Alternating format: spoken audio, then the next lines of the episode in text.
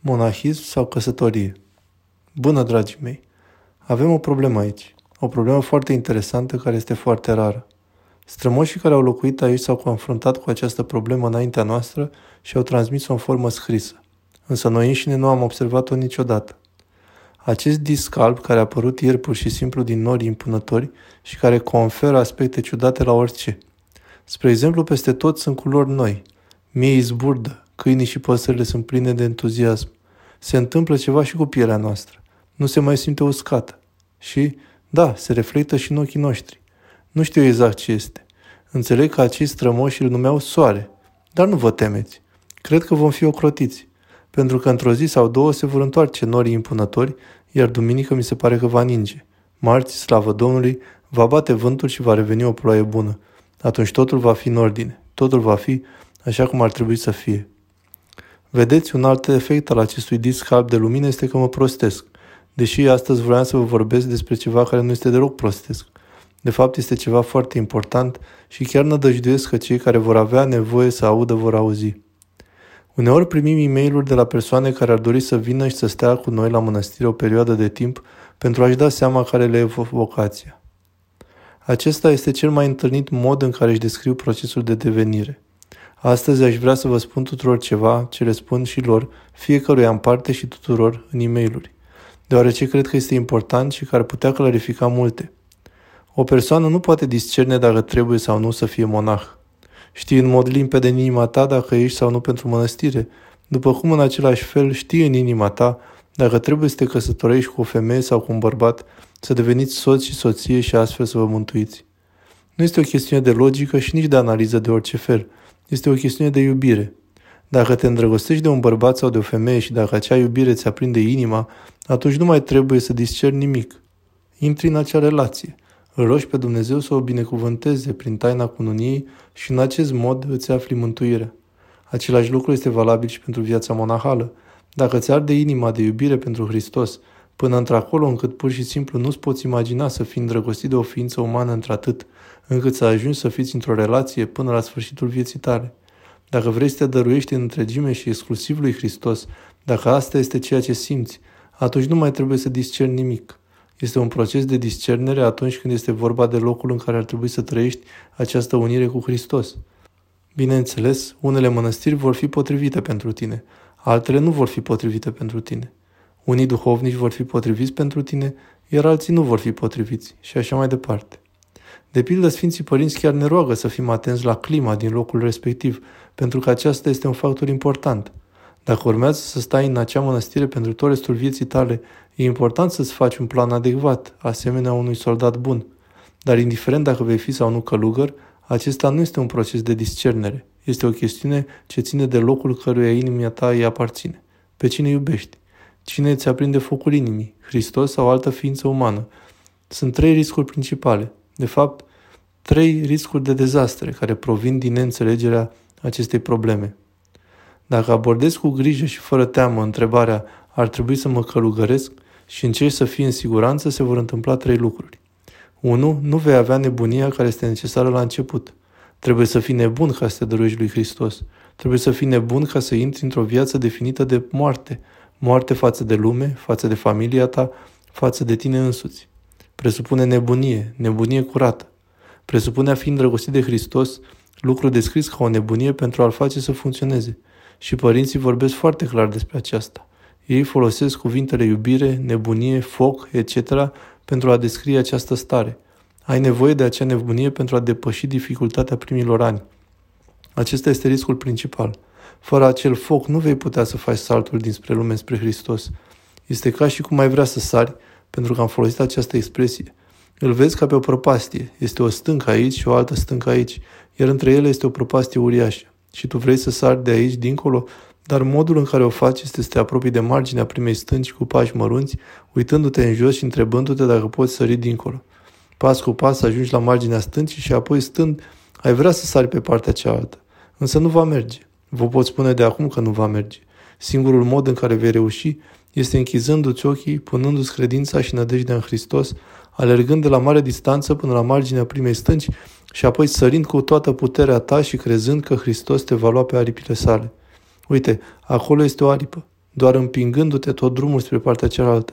Dacă ești grijuliu, dacă le faci pe toate cu pași mărunți, care nu se bazează pe încredere, faci ceea ce a făcut și Sfântul Petru. Cât timp a avut încredere în Hristos, a mers pe apă. Când a început să cerceteze ce se întâmplă, s-a uitat în jur și a văzut valurile mari și a realizat faptul că face ceva imposibil firii umane. Atunci a început să se scufunde în apă. Celălalt risc, bineînțeles, este că în spatele acestei abordări grijulii, acestei încercări de a sări pas cu pas, dacă s-ar putea imagina așa ceva, în spatele tuturor acestor este un sentiment de frică. Frică dată de faptul că noua viață ne-ar putea oarecum schimba, ne-ar putea transforma. Iar în spatele acelei frici se ascunde un demon, un demon al iubirii de sine, al idolatrizării sinelui. Viața monahală și viața de familie au în comun faptul că în ambele situații ele transformă și schimbă omul până la moarte. Persoana care se căsătorește nu va fi aceeași cu persoana care va fi supraviețuit căsătoriei și care a ajuns la sfârșitul vieții sale. În mod similar, persoana care intră în mănăstire nu va fi aceeași persoană cu cea care îl va întâlni pe Hristos pe tron la sfârșitul vieții sale. Viața monahală și viața de familie sunt menite să transforme, să ne schimbe. Persoana căsătorită va deveni persoana de care partenerul sau partenera sa are nevoie. Cei căsătoriți se transformă în acord cu imaginea soțului sau a soției. Înveți să fii puternic, în timp ce cealaltă persoană este slabă. Tu trebuie să fii cel, cea de care el sau ea are nevoie să fii pentru ca mariajul să supraviețuiască și să fie o unire binecuvântată. Același lucru se întâmplă în viața monahală și nu poate fi evitat. A vrea să trăiești viața monahală în afara schimbării, a vrea să menții cine ești la începutul vieții monahale și până la sfârșitul acesteia, este o monstruozitate din punct de vedere spiritual, deoarece la baza vieții monahale stă faptul că noi murim sinelui.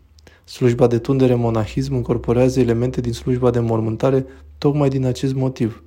Încorporează elemente din slujba de mormântare, din slujba botezului, atunci când primești un nou nume, o nouă identitate, cine ești acum doar în Hristos. Și de asemenea elemente din slujba de cununie, pentru că sufletul tău este logodit cu Hristos. Bineînțeles, observați că acestea două puse împreună, o abordare precaută a vieții monahale și frica de schimbare, idolatrizarea sinelui, se combină și din ceea ce ar fi putut deveni o binecuvântare, se pot transforma într-un dezastru, într-o experiență oribilă.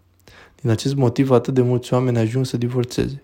De aceea reușesc atât de puțin dintre cei care năzuiesc să trăiască viața monahală, pentru că lucrurile ar trebui să se întâmple în acest mod. Tu trebuie să îmbrățișezi schimbarea. Trebuie să îmbrățișezi moartea care ți este adusă cu binecuvântarea lui Hristos prin taina cununiei sau prin tunderea monahism. Pentru că cine ești astăzi nu va defini cine vei fi anul viitor. Cine ești astăzi nu va supraviețui ispitelor anul viitor. Dar cine devii îmbrățișând schimbarea, cine vei deveni până vine anul viitor acea nouă persoană, acea nouă versiune înviată a ta poate îndura, poate supraviețui acelor ispite care sunt necesare pentru creșterea ta ulterioară. Dacă vrei să supraviețuiești căsătoriei fără schimbare, atunci doar două lucruri se pot întâmpla. Fie acea căsătorie nu este una potrivită, pentru că, prin definiție, căsătoria ar trebui să fie transformatoare. V-am spus că slujba tunderii monahism încorporează elemente din slujba de mormântare. Slujba de cununie este dedicată Sfinților Mucenici, celor care au murit de dragul lui Hristos. Dacă vrei să trăiești viața de familie sau viața monahală fără schimbare, fără moarte, fără ca persoana care ești la început să dispară, astfel încât o nouă persoană înviată să-ți fie dată drept dar și har de către însuși Hristos la sfârșitul vieții de familie sau vieții monahale. Dacă vrei să faci asta, fie tu vei cădea, fie viața de căsătorie sau viața monahală vor eșua. Această abordare precaută atât a vieții monahale, cât și a celei de familie este responsabilă pentru majoritatea cazurilor de ratare a celor două tipuri de viețuire. Această abordare precaută prin care îți pierzi ani din viață cercetând, încercând să găsești un sens într-un mod lumesc pentru ceva care nu are de-a face cu această lume, ci cu vârsta care va veni, mai ales când este vorba de viața monahală, care este o viață îngerească. Acesta este sortit eșecului de la bun început. Creierile noastre nu pot investiga o realitate care are de-a face cu împărăția. Așa cum v-am spus mai devreme, creierile noastre pot investiga locul în care îți vei trăi viața monahală sau persoana în ascultarea căreia vei intra. Dar a merge sau nu înainte și a face acel salt nu poate fi cercetat cu instrumentele acestei lumi. Acea alegere este făcută ca un act orb de credință, încredere și iubire pentru Hristos. Îți închizi ochii, începi să alergi și atunci când vine momentul potrivit, sari și Hristos însuși te va trece peste acea prăpastie pe partea cealaltă. Dumnezeu este cu noi și dacă nu ne întemeiem viața noastră monahală și ferește și viața noastră de familie, dacă nu ne întemeiem viața noastră pe această nădejde, că Dumnezeu este cu noi, atunci ne întemeiem pe propriile noastre mijloace, pe propriile noastre abilități și de la bun început ne condamnăm viețile la cădere. Construiește-ți viața veșnică pe piatră, fratele meu și sora mea. Așează temelia vieții tale veșnice pe piatra încrederii oarbe în Hristos, nu pe nisipul firii noastre mereu căzute și mereu schimbătoare. Dumnezeu este cu noi. Acesta să fie farul, lumina călăuzitoare în toate furtunile tale, în tot întunericul tău. Cunoașterea, cunoașterea perfectă în credință, în nădejde și în iubire, că Dumnezeu este cu noi, fratele meu și sora mea. Cu noi este Dumnezeu. Înțelegeți neamul și vă plecați, căci cu noi este Dumnezeu. Auziți până la margine pământului, căci cu noi este Dumnezeu. Cei puternici plecați-vă, căci cu noi este Dumnezeu. Că iarăși veți putea și iarăși veți fi biruiți, căci cu noi este Dumnezeu. Și orice sfat veți sfătui risipir va Domnul, căci cu noi este Dumnezeu. Și cuvântul pe care îl veți grăi nu va rămâne într voi, căci cu noi este Dumnezeu.